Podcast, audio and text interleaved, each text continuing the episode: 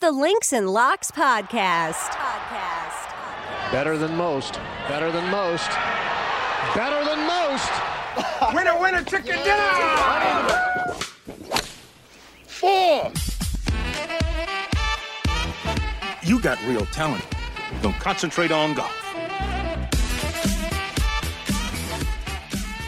What's up, everybody, and welcome to a very special edition of the Links and Locks podcast. I'm Jason Sobel from Golf Bet, along with my friend Justin Ray from the 21st Group. And yes, it's the week we've all been waiting for, waiting an extra year, three years since the last edition of the Ryder Cup. It's coming up this week at Whistling Straits. I am on site. Jay Ray has been doing a ton of work behind the scenes, uh, getting prepared and ready for this week's festivities. What's going on, buddy? Uh, how is your coffee intake going right now? Uh, it's a steady upward tick on the chart. Um, by the time we get to probably about Sunday morning, um, we'll be at the Sunday morning. It's Sunday morning of the Ryder Cup, Sunday morning of the Masters. That's the heaviest coffee intake of the season. That's that's like you ratchet it up to like I don't know if you saw Dan Campbell, the Lions coach, his coffee order that kind of went Mhm, viral, yep. but you're nearing that, not quite to that psychopathic level, but you're nearing that kind of level of intake of, of needed caffeine to push through. But a lot of work, but obviously this is just so much, this event is so much fun, man. It's so exciting. And we get to step outside of our, you know, stroke play box and, um, you know, pit these two rivals together. And hey, by the way, we don't have to talk about who's on the team anymore. The rosters Oh. are set. Thank goodness. yeah, I can't wait for this thing to actually get underway. I and I've said it a few times this week already. The worst thing about the Ryder Cup, and there are a whole lot of really, really good things. We're going to get into all of them in the next little bit. The worst thing about the Ryder Cup is, unlike pretty much every other event that we see during the entire year, you get to Wednesday evening, you're like, all right, cool, it's finally going to start. You get to Thursday morning, you're like, here it is, it's Thursday morning, 24 more hours, and we get to start this thing. Oh God. Oh, just start already. Uh yeah, so there's gonna be so much uh conjecture and so much uh so much discussion over the next few days. I, I guess uh now that we've kind of gotten into the week a little bit, uh one thing that we can get into now is um the potential of possible pairings. We'll start with the US team. And do we look into and I get it. This is a this is a big leap right here, but do we look into the way the US team is coming out for their first of all practice round pairings and secondly interview sessions and say, are these pods? Are these going back to the old Paul Azinger days of 2008 where there are essentially three teams of four within the US team and they have actual pods. I, I hosted a radio show last week where Justin Leonard came on. He talked about that 2008 team and said he was in a pod, I think it was with Phil, Anthony Kim, and Hunter Mahan. He said, We practiced together, we ate together, we hung out together. He said, There were a few guys. Ben Curtis was on that team. He goes, I don't think I saw Ben Curtis all week until afterwards. He's like, I just, we didn't see those guys. And so it really is a way of having a team within the team. And oh, by the way, if you've got guys who maybe aren't really compatible within those teams, they might not actually see each other and hang out together a whole lot.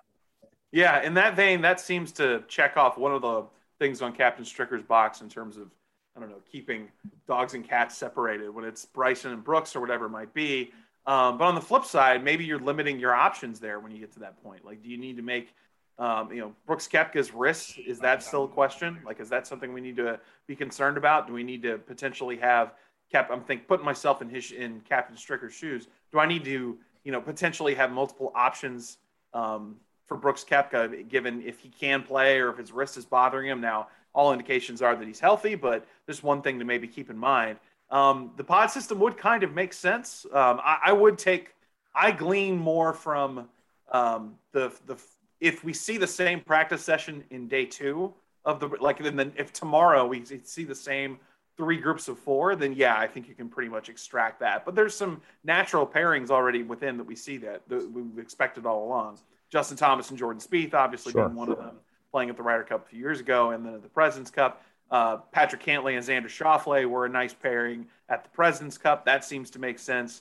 Um, I don't know if Scotty Scheffler and Bryson DeChambeau. That's one of the one of the pairings that's kind of interesting because it's a new mix of guys, right? So you want to see if maybe that's something that they stick with all week. But yeah, no, you, you can. I think you can glean a little bit from that. I think you maybe not set in stone, but I think you can take you know, a little bit of a predictive. Um, maybe these are some of the pairings we're going to see at the United States side. Yeah, there's a couple things within there that I really like.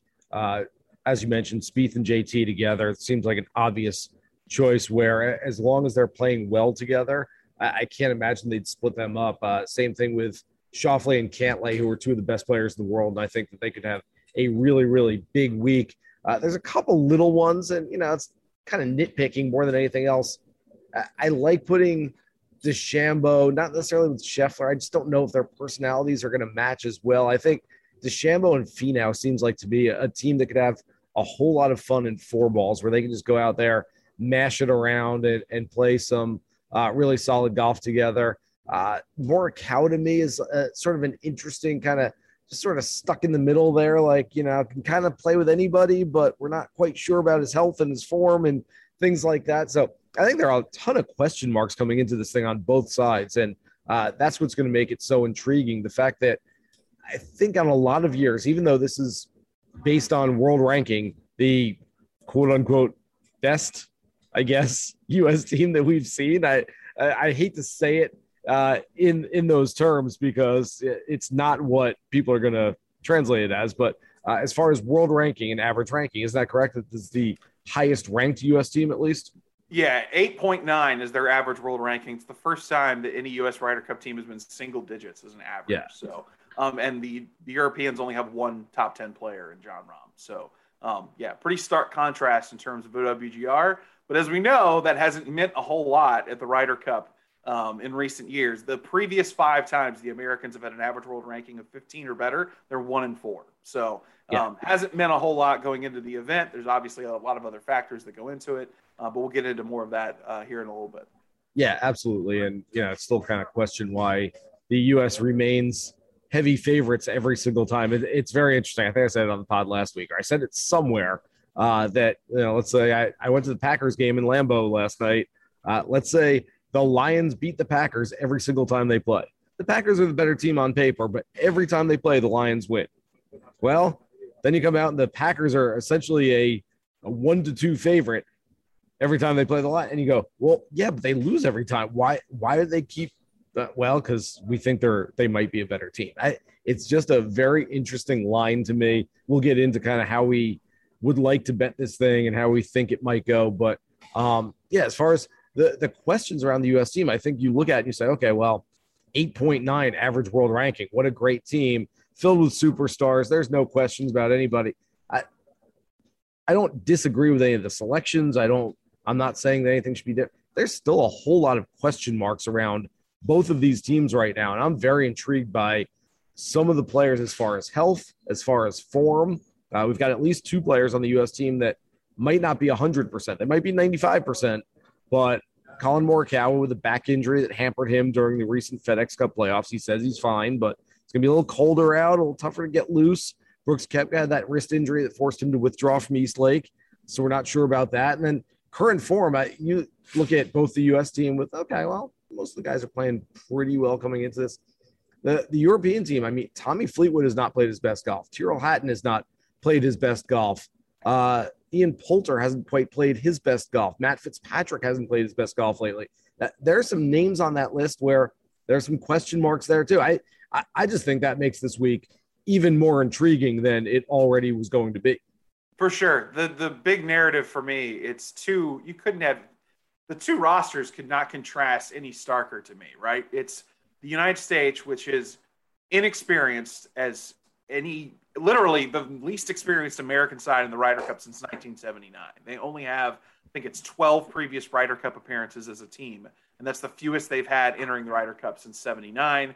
But statistically, the United States is dominant when you look at whether it's traditional statistics or something as simple as the world ranking, or if you look at all their strokes gain metrics. They average about half a birdie more per round since the beginning of 21 than the European team. The strokes gain numbers are all much better for the American side in terms of a whole. And then you contrast that to Europe, where it's the total opposite, right? The world ranking, average world ranking is like in the 30s, um, but the experience is there, right? Lee Westwood has played for seven winning Ryder Cup teams in his career. The American roster has played for three. Like it's it's an unbelievable contrast in terms of experience. Sergio Garcia, 25 and a half Ryder Cup points won in his career. That's the exact same total as the entire American roster entering. Wow. I mean, just to give you a couple little anecdotes about experience and formula and the way that they've constructed the team in the past, a lot of familiar names for the European side. For the American side, rookies have played better than veterans for the Americans the last three or four Ryder Cups. Their points average is better when you're a rookie coming into this event. So, does the new blood translate for the Americans into a new era, kind of where you see the turnover in the roster? You know, the guys who have been stalwarts of the American team over the last 15, 20 years. Phil Mickelson's not playing for the first time since 1993. The last time Phil wasn't on a U.S. Ryder Cup team, Ray Floyd was on the team. That's that's to give you an idea of how long it's been and how great a career Phil's had, obviously. But I mean, just how long it's been since Phil's been there. Obviously, Tiger's not playing. Stricker and Furyk are are you know they've ascended into captaincy roles, so it's a whole different dynamic for the American team, right? It's not the same guys. Um, that's the interesting thing to me. Like this is there a turnover there and does the narrative of the last 10 15 20 years for the americans in the ryder cup do they finally turn the page? And does this symbolize kind of a new era in, in what the american team is? Or does the european experience pay off again and their formula and you know their their their hammering and reliance on data and all the things that, that they're known for? Does it work out again? It's it's really going to be fascinating. I'm with you. I'm, i can't wait for this thing to get started. Justin you're making some excellent points in there and, and i think it's uh, really interesting the fact that a lot of American fans, uh, we've heard them over the years call for, hey, we need some change. We need something different to happen for the American team. It seems like after the picks were made, people were frustrated about, oh, it's just the same old guys, the same old team. I'm like, uh, no, there's literally half the team is rookies. There's been a huge turnover. The oldest guy on the team is Dustin Johnson, who isn't exactly old right now. I mean, that, uh, there's a lot of different stuff going on with the U.S. team right now. Uh, we're going to get into some predictions, some details, some things like that. I want to get into our five questions, though, because I think this is going to lead us in a lot of different directions and give us a few other talking points. Five minutes, five questions you never asked. I got to be honest with you. I get a little irritated when somebody calls me away from my golf. This is Five Under. Uh, let's start with the first one. And all of these questions can be construed in sort of different terms, but who is the most important player to the U.S. team? So I'm going to go with Brooks Koepka here because I wow. think there could be a domino effect. Um, I think that because just given some of the off off I don't you know I don't know how much to make of the, the dynamic between him and DeChambeau and what's that what that impact is going to have this week. But I think that if it's negative, I think that could have a definite impact on the rest of the team and the rest of the team's performance. So um, the other element to that is his wrist, is his health there. Um, you know, is he going to be a fa- is that going to be a factor? Do you need to worry about his ability to finish a match? I don't know if we're at that point with his wrist. You know, we're, we don't have a ton of information about it, um, but all signs are pretty promising that he's okay. I just think that there's so many different directions that Brooks can impact both positively and negatively this week. I'll say he's the most important player for the Americans, and I think there's a number of different answers you can have for this question. I think Jordan Spieth and his driving accuracy on this golf course is going to be really important. Um, you know, are he and assuming he and JT are together, is JT going to have to try and bail him out on on different shots and stuff like that? I don't know. I mean, but I'll go with Koepka for that answer. Okay, uh, I like that answer. I think, like I said, there's a lot of different ways that we can go with this. I, am going to go, e- even though he's not my prediction to lead the team as far as total points. I think this team goes as far as Justin Thomas will take it. I think Justin Thomas is sort of the team leader. He is the guy where, you know, if you look at an NBA team going into the playoffs, he's sort of your leading scorer. And if, you know, if he fouls out early, you're, you're going to be in trouble. But this guy's got to, got to keep you in it. He's got to keep uh, going to the basket, so to speak, to keep the analogy going. But I, I think that JT is the guy that is really going to kind of stir the drink for the U.S. squad. Um, he's a team leader. He's a fiery guy. He's a guy that can get the fans uh, even more pumped up than they already are. I, I think that he also wears his emotions on his sleeve. And so if things aren't going well, you look at JT, he's got his head hung down, he's moping down the fairway, and all of a sudden the entire the entire tone of everything can shift very, very quickly. So I think JT is a guy that if he's playing well, if he's feeling good, if everything's going the right way, he can bring 11 other players up to his level. And if he's not, I think you can bring those players down to a level where they probably don't want to be. Who's the one guy on the American team you could see getting the crowd into the biggest frenzy this week? Well. I think it's Justin Thomas. okay, I- I'm, with you. going to get into that. I think he has a huge opportunity to, oh, just not just this week, but in the coming decade more to be the stalwart leader of this next generation I talked about of American Ryder Cup teams. All right. Well, question two of our five questions. Uh, I'm going to answer exactly what you just said there. And uh, this is a little bit different than the most important player, but who is the biggest X factor? If if Justin Thomas, for me, is the guy who's the leading scorer on your team going into the NBA playoffs, who's the sixth man coming off the bench who you need to come in in the third quarter and really start rallying them? Uh, the X factor for me, because I'm not sure they have another guy. I think JT is that guy that can rally the crowd a little bit, but a lot of these guys, a lot of the rookies are sort of 45 year old rookies, so to speak. You look at Scotty Scheffler, you look at Collin Morikawa, and these aren't like young, brash dudes. These are uh, middle aged guys trapped in a young man's body, and they act like, which is a compliment. I don't mean that as a backhanded compliment. I mean that as Usually very a very good thing for golf, by the way. Yes, absolutely. But there isn't, I don't see a real Anthony Kim or Patrick Reed type of personality on this team, except, except, I don't think people realize how fiery and how much of a competitor Daniel Berger is. And for me, the X factor for the U.S. team is Daniel Berger because if he plays well, I think he can be that guy. I think he can be maybe not to the Patrick Reed level, but I, I think he's a guy that can get under the skin of the Europeans. I think he's a guy that's going to fire up the crowd, and I think he's going to be super, super into this thing. So I love Daniel Berger as the X factor for the U.S. team this week. What do you think? That's a great call. Lipper Daniel Berger, like he's got these, he's packing one, walking Absolutely. down the fairway. Little, little bit, a little bit of swag in that walk going up the lot of like it. swag. Yeah. Yeah. Okay. I could see that definitely. Um, Going step for step with Poulter, like swagging down the fairway. Absolutely. yeah. Okay. Yeah. I think that's a good call. That's the other guy on the roster, I think, for the Americans. I'm with you that could really, you know, be fiery and, and, and the crowd will feed off of it. And I think there could be an effect there. My biggest X factor for the Americans is course setup and their advantage with distance. I think that if they're able to take advantage, look, there's a limit to how much the the captains can do in terms of setting up the golf course. But the first hole is a great example of a place where they are able to take advantage of something. Um, it's about 45 yards shorter, the first hole on the scorecard, than it played at Whistling Straits in 2015 at the PGA Championship. So you move that tee box up. The bunkers Pete Dye put in in the land is is for the typical landing area from about 400 yards away off the tee that protects it protects the field in terms of uh, you know the hazards there missing left or right. There's bunkers that are penalizing. You move that tee box up like they have and they've shortened the hole. Bryson dj Finau, they can just hit it over the penalty and it doesn't matter you know if they miss left or right. So that's one example of something they can do to take advantage of their you know ability to set up the golf course if they're able to use that as well as the european side did in paris in terms of making it tight I think that that's the biggest X factor for the Americans. Yeah, there you go. That's a very good interpretation of that question, I think. Uh, all right, let's get to the European side. Uh, same question. So, question three Who is the most important player for the Team Europe this week? I think it's Jon Rahm. I know that's the easy answer because he's Yeah. the best player on the team, but I mean, he's the best player on the planet the last nine, 12 months, um, hands down, in terms of every metric you look at scoring average, strokes gained. Um, he's a fiery guy. He can be a leader on their team.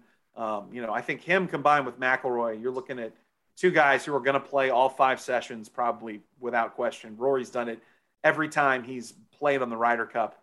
Uh, I think 2010, there were only four sessions. It was that weird rain out thing. But 12, 14, 16, 18, he played every session. You'll see that from McIlroy. I think we'll see the same thing from Jon Rahm. He's going to play all five sessions, um, and his play is going to be absolutely vital for European success. Yeah.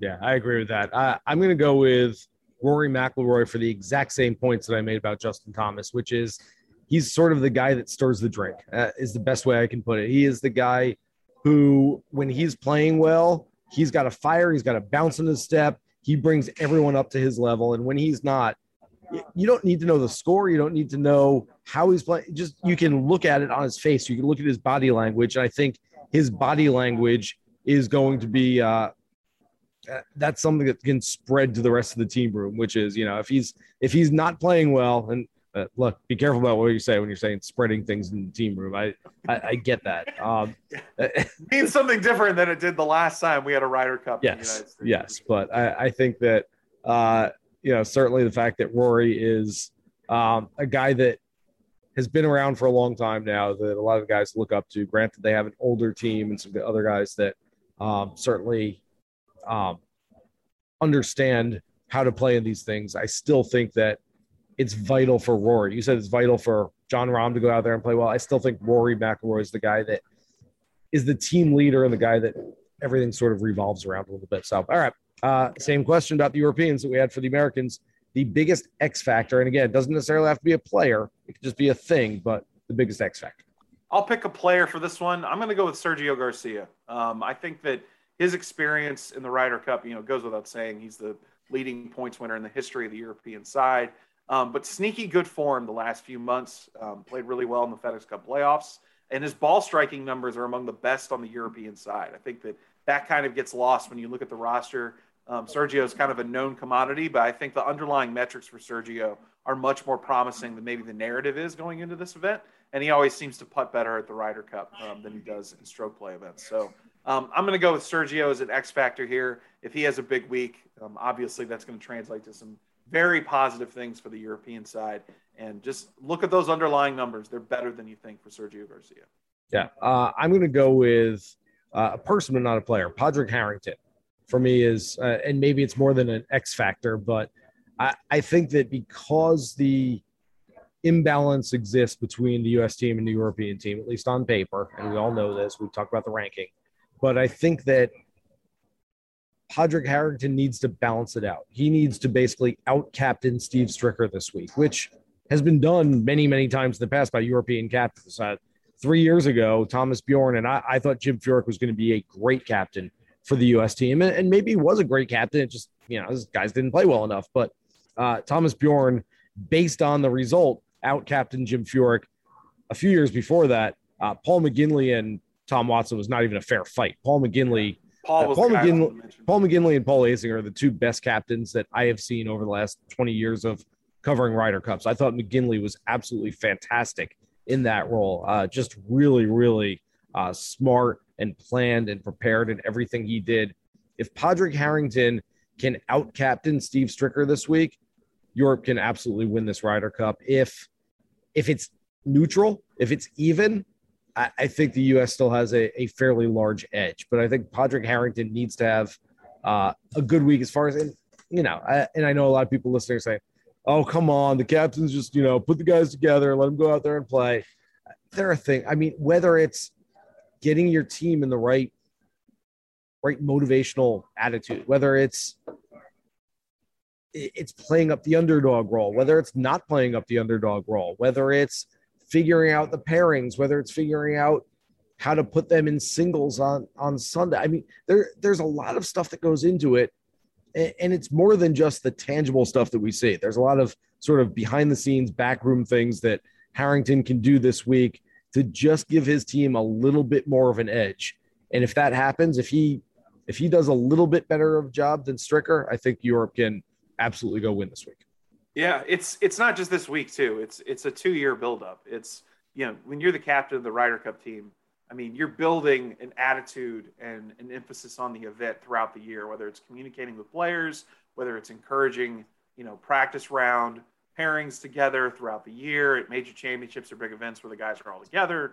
I mean, there's a there's a there's a task at hand there for the captain, and it kind of you know, climactically, obviously, it, it, leads to this week, but there's a there are obligations throughout the year, and um, I can guarantee you that uh, the European side is very good at that in terms of gendering, you know, emphasis on the event, and you know, this matters, and it's not, uh, you know, scribbling down pairings on a napkin, you know, right. after Friday foursomes or whatever. Like, it, there's a lot that goes into it. So, yeah, my biggest factor in determining the outcome and this might seem simple, but I think it's the Americans playing up to their level, um, playing up to their baseline. I mean, you know, statistically, obviously, we talked about how much stronger they are across the board, the depth that they have. I think if they if they play up to their level, and time and time again, the Ryder Cup they have not. Um, I think that it's going to be a really tough road for for Europe to get a win here this week, simply because the depth of the American team is so strong. I think it's it, look. It seems kind of basic. It's like, oh, play better golf, and that's the factor of, of them winning. But I sure. think really, really though, that's the narrative, right, for the Americans over the last two decades. Like they show up here and they don't play as well as they look on paper, and you know the, the Europeans walk away with the cup. You know, nine out of twelve or six out of eight or whatever the pick your trend in terms of, of who's won the Ryder Cup recently. Uh, but if they play up to their, especially from a ball, they're going to put the probably in the middle of every green. That's going to help uh, the Americans to their baseline. That's going to be the biggest determining factor in the outcome for me. Okay. You jumped me on question five, by the way, because that was question five, but you knew question five, so I didn't have to ask it. What's the biggest determining factor in this week's result? There you go. I, I thought you were going to give us a stat here. You were going to say like strokes gained around the greens. Uh, if the U.S. can go plus 0.37 as a total team. I, I, mean, something like crazy like that. But I, I, like the fact that you went with the intangible. I'm I'm going to go with the crowd. It's and, and, it's a little more involved than just hey, well, if the crowd revs up the U.S. team, they can win this week. It's it's more than that. It's we've seen different crowds since galleries have come back after COVID. Uh, people are people have been caged up for a while. People are louder. People are more boisterous. Um, I, I think that based on the recent history of the U.S. team in this Ryder Cup, that this has a chance of being an absolute just celebration for three days. That the fans can be behind them and there's yelling and cheering and rooting, and, and, and it's a great, great atmosphere. I also think that if the U.S. team gets off to a bad start, and if that bad start snowballs and they keep playing badly, that it can turn really, really ugly. I mean, very much like a football team playing at home, losing by three touchdowns. All of a sudden, at the end of it, in the, late in the third quarter, the team, the the crowd isn't saying like, "Come on, team, you can do it. Let's go. Come on, go get them." They're booing. They're yelling at their own guys. And I think that, quite honestly, we might see the first instance, if it all plays out that way, of the home team sort of the home crowd turning on the home team this week if it is indeed. It's, it's an interesting theory. I mean, a, I do a, think I am with you that I think that just all the different factors that go into the entire environment this week, um, people being away, uh, everything you mentioned, the snowball effect can be real. I think either way, you're yeah, right in yeah. that if they get out to the same start they had in 2016 when they swept the opening session, I mean, then you could see the snowball the other way where it's really positive and it's like you said, a celebration. So yeah, no, I think that's an interesting theory. I'm not sure if I'm not sure if they're going to boo the Americans if, if it gets you to that say, point. But if, I mean, if this thing on on Saturday, late Saturday afternoon, people have been out there all day and they're trying to get their money's worth, and Europe is up. Let's see, at that point, it would be four, four, 12. Like Europe is up eight and a half to three and a half, and they're leading in three more matches.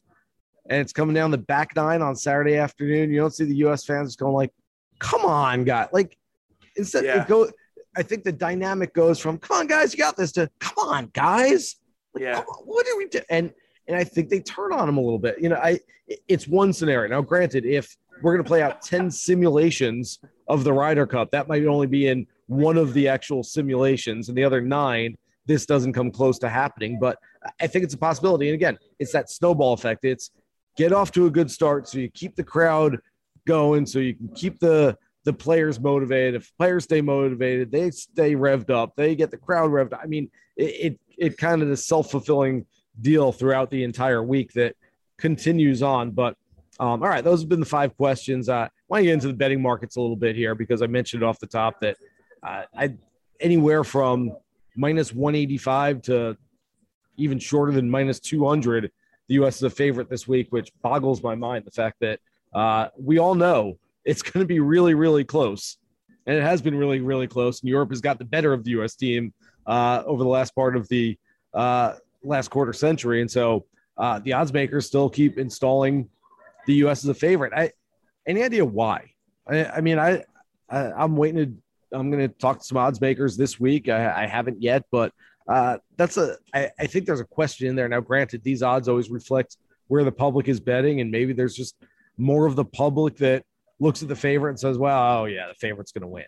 But is there any, do you have any inkling like uh, we've seen this time and again where we install one team as the underdog and it's the same team every time that team takes on the underdog mentality and they go out and win. And so uh, we keep sort of, and we, I, I say we, but the odds makers continue to install the U.S. as favorites every single time this thing is played. Uh, do they deserve to be the favorites? Uh, probably based on paper, but maybe not based on the results of recent years.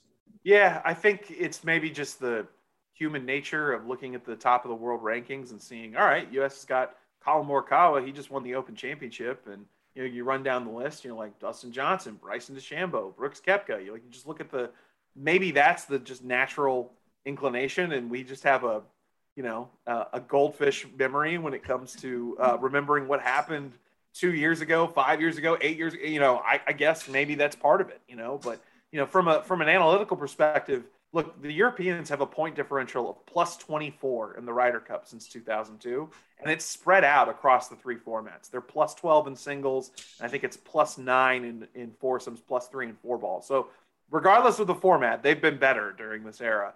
Um, the key, you know, I'm going to, I have to kind of abstain a little bit from making an actual nail down prediction because my company works, as anybody listens to this know, works closely with Team Europe. But yes, um, I will say that the last two times the Europeans won, they absolutely dominated foursomes, thirteen to three. Like it wasn't a fair fight. Yep. That's yep. the format you need to look at. If if foursomes, you know, seven of the last eight times, the team that won the most points in foursomes won the Ryder Cup. The only exception being 2012 at Medinah when there was the huge comeback in singles for Team Europe.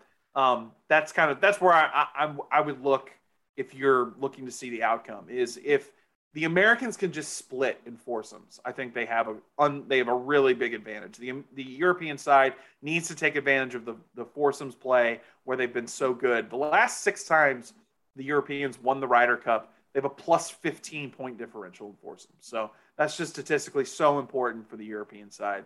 Um, you know, eh, that's the that's the format I look at this week moving forward. You know, it's funny because based on that, um, that's probably how I, I'm betting this week, and that's how I've suggested that other people might want to approach it, which is let's wait until we see the foursomes. I, I I like the US to win this week. I unlike you. I'm not Herbstreit this week. I'm not doing the game. and so I can indeed make a prediction. I, I'm predicting the US will win this week, but there's no way I'm chasing a minus 195 number going into it. I, I'm just not betting on them. I'm not that confident in the US. And so what I'd like to do is wait until after we see Friday morning's foursomes, then Friday afternoon's four balls, then Saturday morning's foursomes, and maybe Europe takes a little bit of a lead at that point. And so maybe Europe's up seven to five, seven and a half to four and a half after that foursome session. And maybe you can hop on the US at something closer to even money going into Saturday afternoon four balls. And, if so, I like jumping on the US team at that point because I do think the US team is going to be stronger in Sunday's singles. And I do think that if it's a close score going into that, I, I think even if Europe's up by a couple of points, that the U.S. can certainly come from behind and win enough matches to bring it home on Sunday. But I, am I'm, I'm looking for some live value. Uh, I just can't jump on that betting number beforehand. And look, if you're I, I don't know what kind of pool this would be, but if you're in some pool where it's like just pick the winner, okay, you can go out and pick the U.S. before it starts. If you actually want to make some money on this thing, and that's my suggestion. It could go horribly wrong. Look, if if the U.S. plays really well in both foursome sessions, instead of minus 190, it's going to be minus 350 going into Saturday afternoon four balls. And people out there are going to be like, Sobel, I, I was going to bet it. And you told me not to. You told me to wait. And now I can't bet it because the number is so short that there's no point in it. I, sorry if that happens, but um, I really do think that it's going to be closer. Um, and, and, I think the uh, the line's going to be a lot closer when we get to sort of the midway point on Saturday. Uh, you mentioned that I'm Herbstreit this week calling the game, and I can't make a pick. I'm going to give you a not so fast, my friend. Uh, old school Lee Corso. Love it. You mentioned how you like if if the Americans perform better in singles. Last four Ryder Cups, Europeans in singles, 27 points, Americans 21. So mm-hmm. I think there's a perception out there that you get these guys one on one, head to head, and the Americans like reclaim that statistical advantage. But it hasn't been the case in recent years. I do think that it's a little bit different on home soil than it is um, in Europe. And in 2016, the Americans won, I think, seven and a half points in singles to four and a half for Europe. So there was a, a pretty distinct uh, difference there. But yeah, I, I, would say that perception, I think, kind of exists because they look at one versus one, head to head, world ranking, you know, and see a matchup and they like the Americans a little bit more. Last four Ryder Cups, Europeans have a six point advantage in singles play. Now, this is a very dangerous game because if I'm trying to counter one of your stats with one of my own, at some point you're going to throw out the trump card, and I, I'm not winning this game. But I, I will try to counter one of your stats with one of mine. In eight of the last nine Ryder Cups, the team that has won the Sunday's singles session has won the entire event. And so I think that a lot of what we talk about in the weeks and months ahead of each competition, which is who, you know, this year, who's Bryson going to play with? And, you know, what do we think about foursomes and what's going to happen there? 12 It's points up for grabs relevant. on Sunday. It's all very relevant. It all matters. Guess what? It's all going to come down to Sunday. I don't really see a scenario in which, you know, one team, this is not the 2017 President's Cup where going into Sunday, it's like, hey, if one of our guys wins, uh, we pretty much got this thing locked up. Uh, you know, this is going to be um, up for grabs going into Sunday. And so, yeah, I, I wasn't trying to suggest that the U.S. team absolutely will win in singles. I, I said they can win in singles, and I think there's some value in hey, if if Europe takes a lead at some point after that second foursome session, I would jump on them in the betting markets. But uh, it doesn't mean that the U.S. is absolutely going to win in singles. Just means there's more value on them when that number goes down low. Yeah, mathematically, like I rudely shouted during your um, your screed there, there's 12 points up for grabs in, on singles. Like there's a reason why. You know, just math, just 20,000 feet looking at it from the numbers perspective. Yeah, I mean, it's ultimately, it's still going to be in the air. It's singles. Just ask the Europeans in 99 and the Americans in 2012. Uh, so I, I heard a story, and I, I don't. This is not my story to tell, and I cannot give up the story. But at some point in the last few Ryder Cups, um, there was a player on one of the teams who said, "I want so and so," and we all know that unlike the President's Cup, where the captains go back and forth, there's no way of really getting that. You the captains basically put out their picks, and the other captains put out their picks. Well, apparently, as the story goes, one of the captains texted the other captain and said, Hey, my guy wants your guy. The captain wrote back and said, All right, put him in the three spot or the five spot or the seven spot, whatever it might have been. And they made sure that those players got each other. So, uh, look, I'm not suggesting that there's anything underhanded about how these singles matches will be done, but maybe we can get a couple matches that we would like to see off top of your head. Any singles matches that you're like, man, I, I would pay a, a lot of money to go watch these two guys play golf against each other. Oh, man, that's a good one. Um, how about Rory and Collin Morikawa? Ooh, I mean, I think good. that'd be great. I'm really excited to see how Viktor Hovland plays all week. Um, let's say Viktor Hovland, Justin Thomas. That would be that'd be sick. That'd be a great one. matchup. Um, man, how about how about Sergio Garcia and Jordan Spieth, the the actual Texan and the honorary Texan going head to head. I mean, Yeah. that might be fun. There's oh look, you can take your pick, man. There's there's so many good ones on the board potentially. So all right. um, So yeah, I'll put Rory Morikawa as number one on my on my wish list. I want, I mean, I don't really think these things, these things are like faux contentious sometimes. You know, Rory Reed, uh, you know, at Hazeltine, that was, that was fun. Uh, you know, they were kind of going Yeah. back and forth. They're shushing each other, but like they're smiling, laughing, having a good time. I feel like Koepka Poulter, like there, there could be something there. I, I feel like they would not, they would not have a lot of, you know, casual conversations walking down the fairway. I'll put it that way. That could be really fun. the guy I want Rory with is JT. I, I think JT and Rory. I mean, I, I explained earlier that I think those are kind of the two team leaders. I mean, if if if we called the captains coaches and then sort of like a, a soccer team, we gave someone the armband and someone had to be the captain. I think you know maybe it's maybe Westwood on on the uh, European side, but I feel like Rory and JT are sort of the captains, so to speak, of, of the players, and um, I'd like to see those two guys against each other. All right, uh, this has been fun. Um, this is gonna be an amazing week. I can't wait. Uh, we finally get to catch our breath a little bit next week. There's another event going on, but man, I, I'm so glad we're here. I'm so glad we're finally getting this thing underway. Absolutely. No more consternation about rosters. Talking about roll them out, man. Set up the pairings, the the matchups, roll them out. Let's see who wins this thing. It's going to be great. Can't wait to watch it. Can't wait. Thanks so much to everybody for listening to this edition of the Links and Locks podcast. Remember, you can download, subscribe, rate us everywhere you find your favorite podcast. Good luck with all your bets for this week's Ryder Cup. Man, we're finally here. It's Ryder Cup week. So exciting. Here's hoping you guys hit the green.